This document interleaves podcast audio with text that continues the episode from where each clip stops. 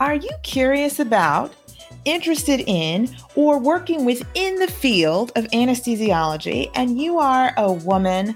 person of color or otherwise do not fit the stereotypical image of what an anesthesiologist looks like, then this is the podcast for you. We will discuss what life is like on the other side of the blue drape for us. Issues most relevant, such as what is anesthesia really? And we're not talking textbook definition. Tips for applying, success in residency, life as an attending, and beyond. Join us each week as we take a dive into this rich and often misunderstood field. This is your host, Dr. Alicia Peterson, and welcome to Sevo Sisters. Welcome back, Sevo Sisters.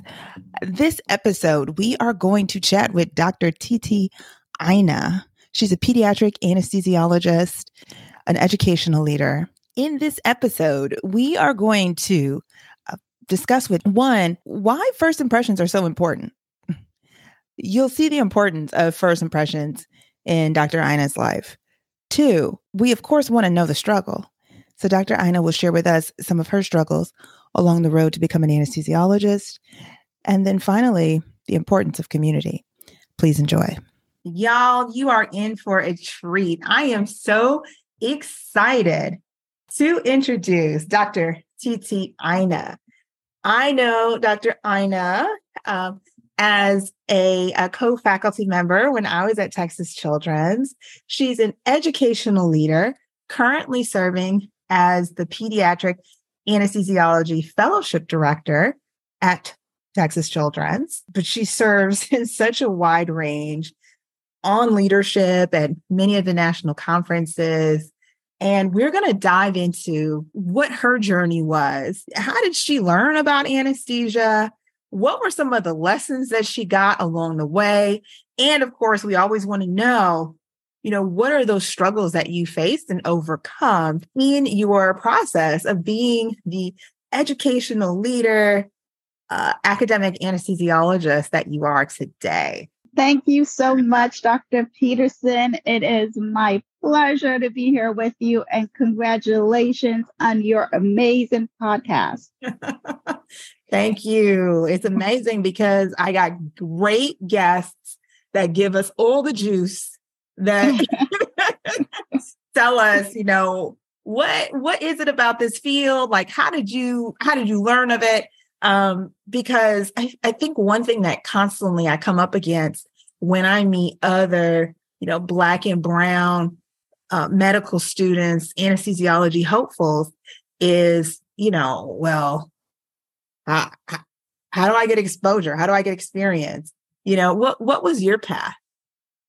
My path into anesthesia came around the age of 18. I had to have surgery. And like anyone, of course, who has to have the unknown happen to them, you were terrified out of your mind. And I remember being in the preoperative holding area, just waiting, waiting for that time to come. And in walks this man who I had never seen before, but he is all smiles, so happy, and introduces himself as my anesthesiologist. And he could tell I am clearly nervous and immediately engages with me, calms my nerves. And the one thing that he said that still resonates with me today is I am here so you don't have to feel any pain. And surely he did his job because the next thing I remember after we went to the operating room was opening my eyes and seeing him smiling. And I said, Yes, that's I felt nothing. It, it was great. And I was impressed. I was impressed that he was able to deliver what he said, that he was able to get me through this very scary moment.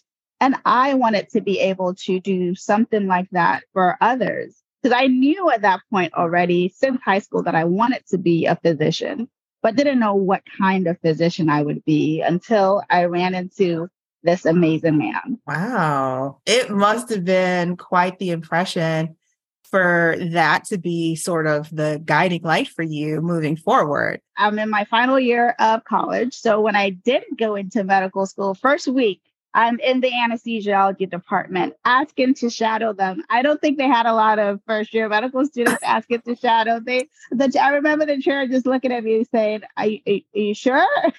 Wow. And I said, Yes, I think this is going to be the field for me. So I began shadowing the anesthesia um, physicians as well, as well as the nurse anesthetists. They were so open and welcoming to me.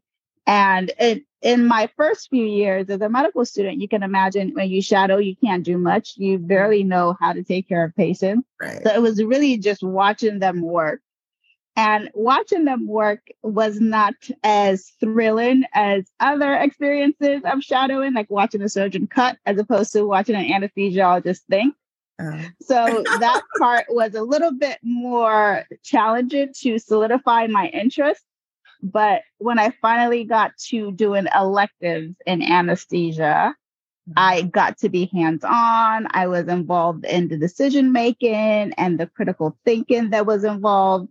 And I then knew for certain I would be an anesthesiologist. Your your enthusiasm coming through the door as a first year medical student. I'm like, can we just pause at how bold and enterprising you are?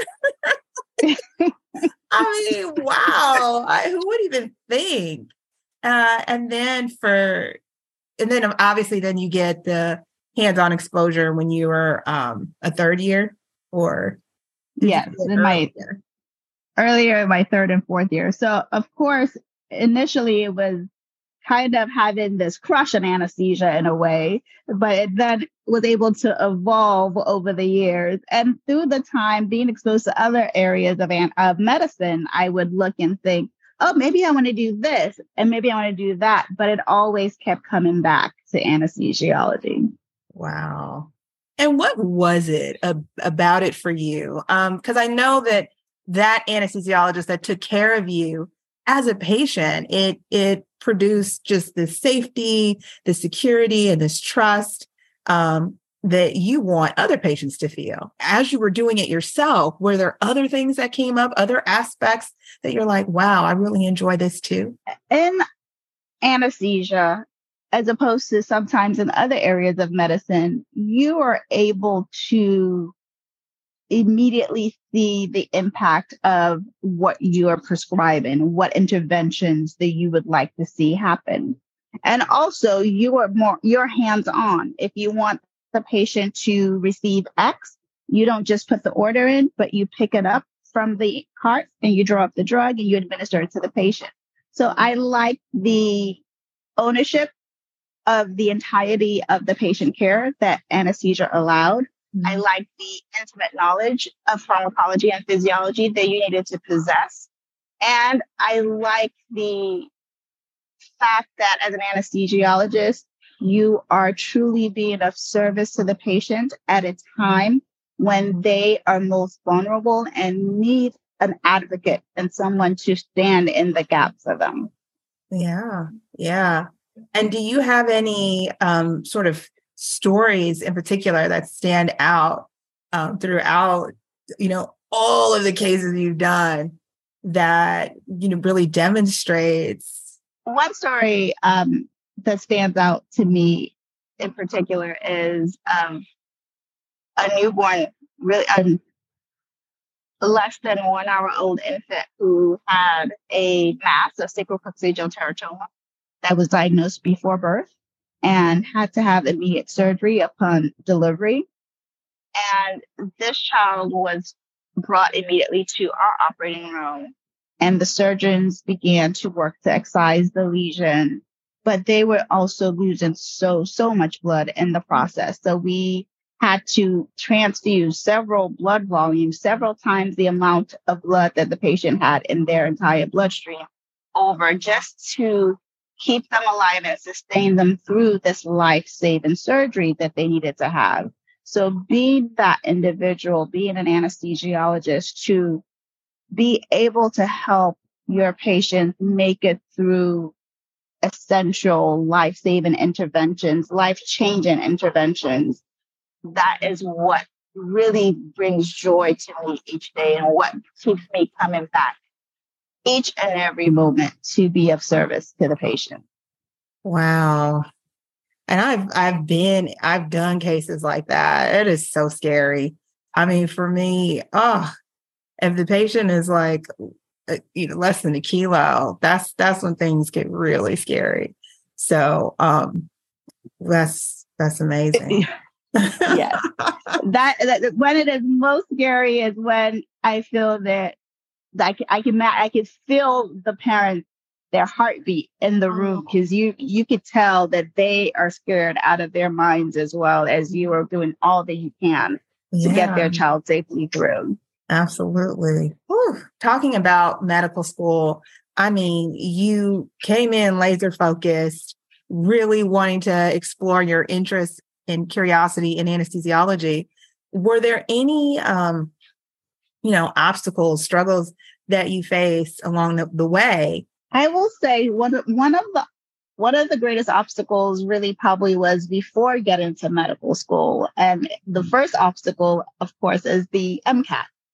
I and I had gone to an undergraduate institution that hadn't sent a lot of individuals to medical school. I think the year that I was accepted to medical school, I was one of two or three individuals who had gone on to medical school. So, needless to say, our preparation to take the MCAT was not on par with others. So when I initially took the MCAT the first time, I did not perform as well as I wanted to. And I had I thought in that moment that medicine may have just been a dream that was not going to happen. Mm-hmm. But I am glad to have had such supportive family, supportive friends who encouraged me to take it again, change my strategy and reattempt that exam and get through it. And I did and was able to attend medical school at my top institution, which was in Connecticut, and had a, a great experience. But if I had just given up after that first attempt with the MCAT and said, this is the end, I wanted to, I would not be here today. Wow. And um, again, I mean, test taking is not something to be ashamed of because so many people, it comes up time and time again that, uh, you know, these exams, they're testing a lot of non academic things.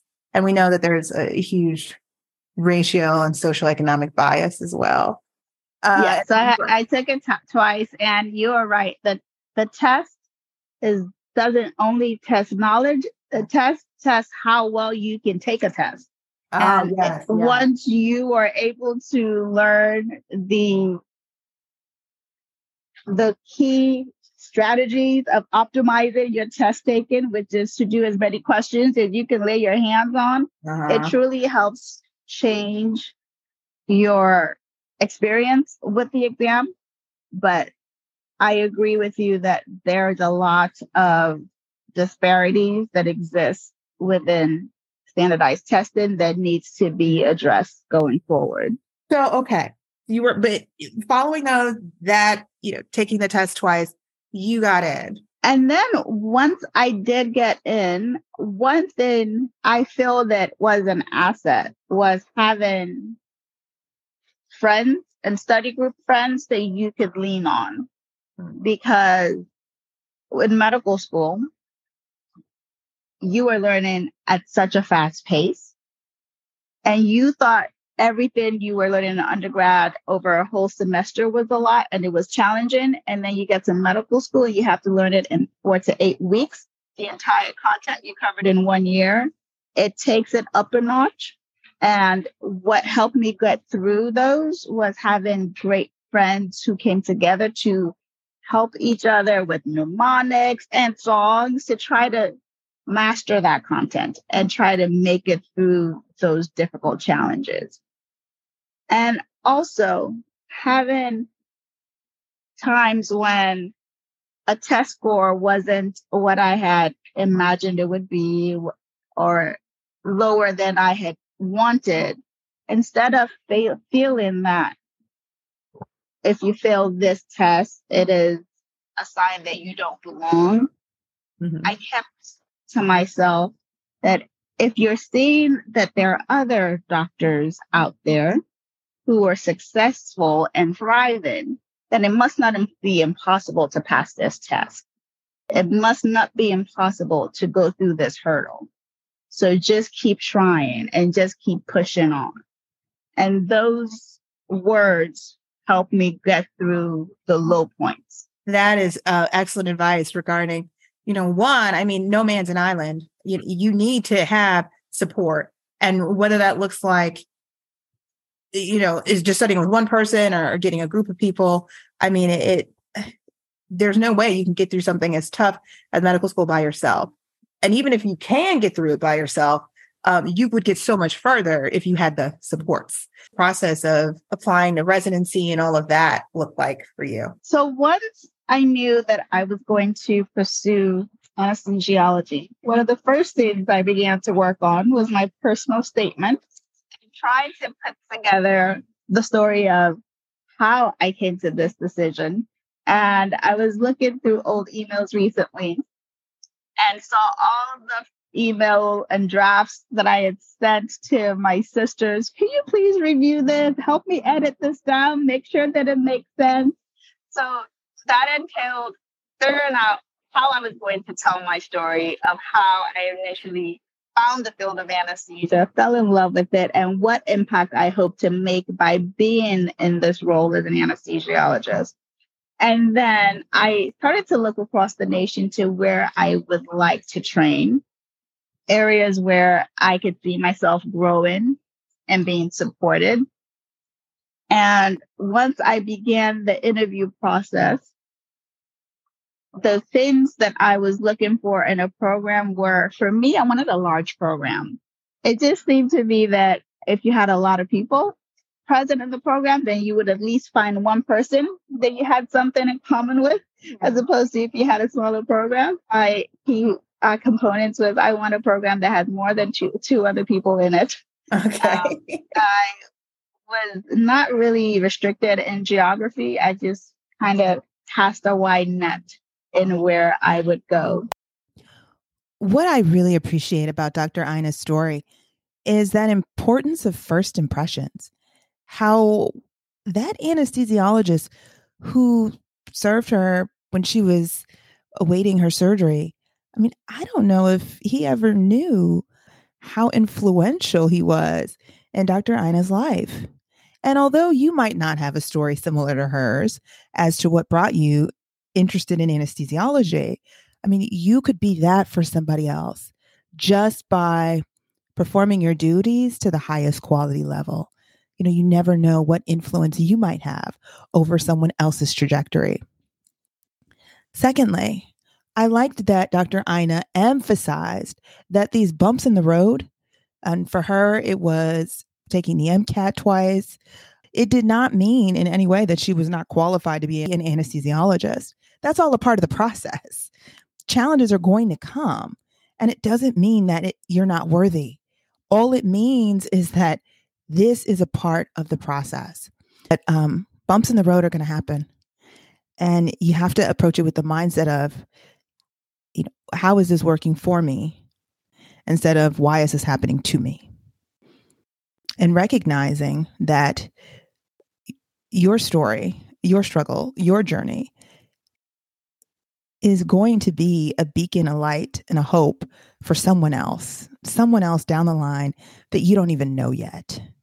So it's so easy for us to get caught up in what's happening right now in front of our face and can get wrapped up in what it is that we want. You know, of course, all of us would want to go through passing our exams without any issue, um, getting through our coursework and residency without the tears, without the anger, without the, you know, the the stress.